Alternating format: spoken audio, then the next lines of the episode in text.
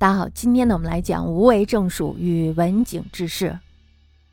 刘邦呢，他诛戮功臣，与吕后的紊乱政局，仅限于中央还有宫闱部分的政权的剧烈冲突。他们对于人民的统治呢，却是宽大为怀。这个政策呢，是始终如一，即使是吕后，她也一直都在遵守着。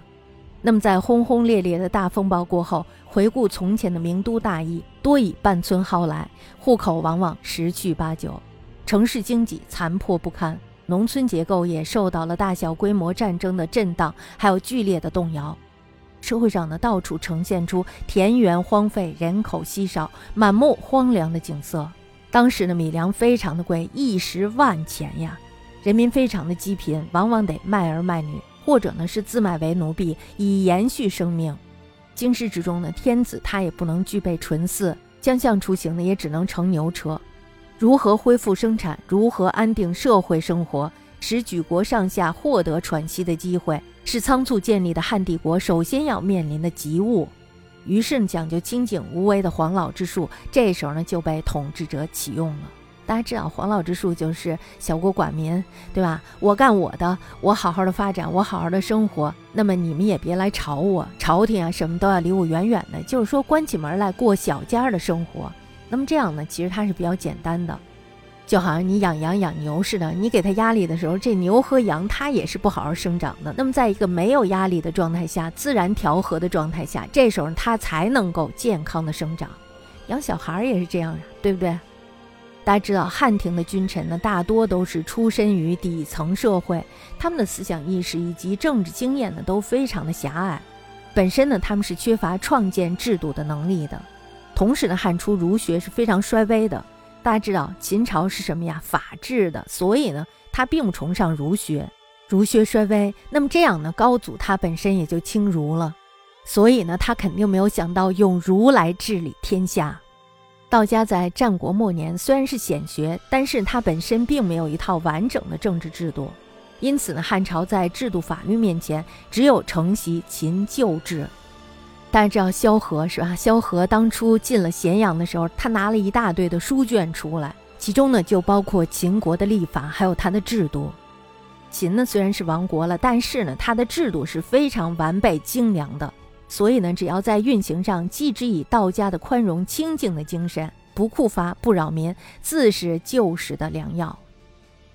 刘邦呢在继位之后的三个月内，既实行了恢复农业生产的重农政策。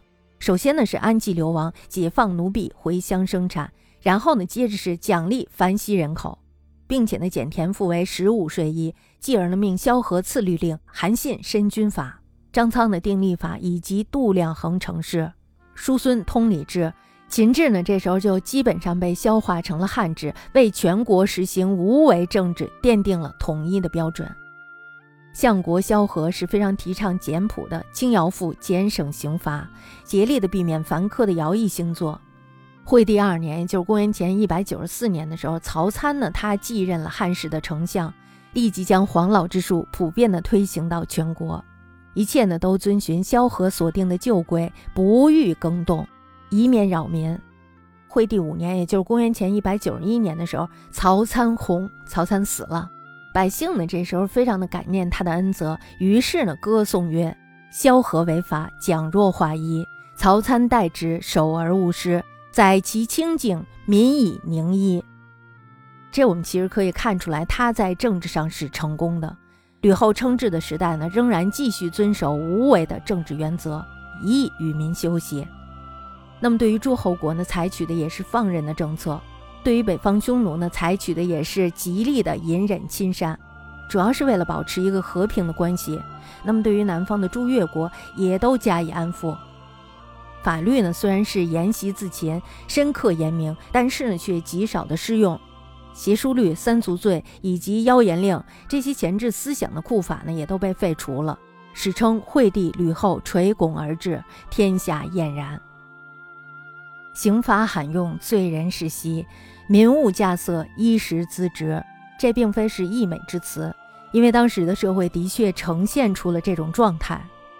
无为政治到文景二帝的时候是代真于极境。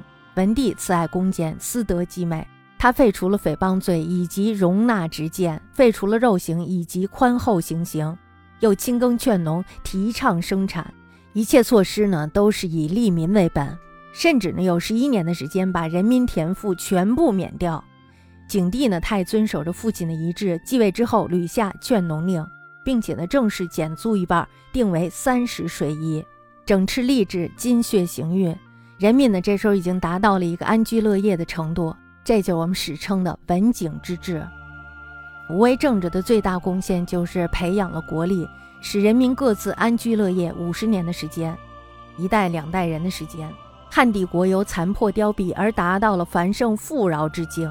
根据司马迁的观察，他这样说的：说当时呢，除了水灾旱灾之外，百姓家几户足，城乡的粮仓里呢堆满了粮食，府库里呢挤满了钱财。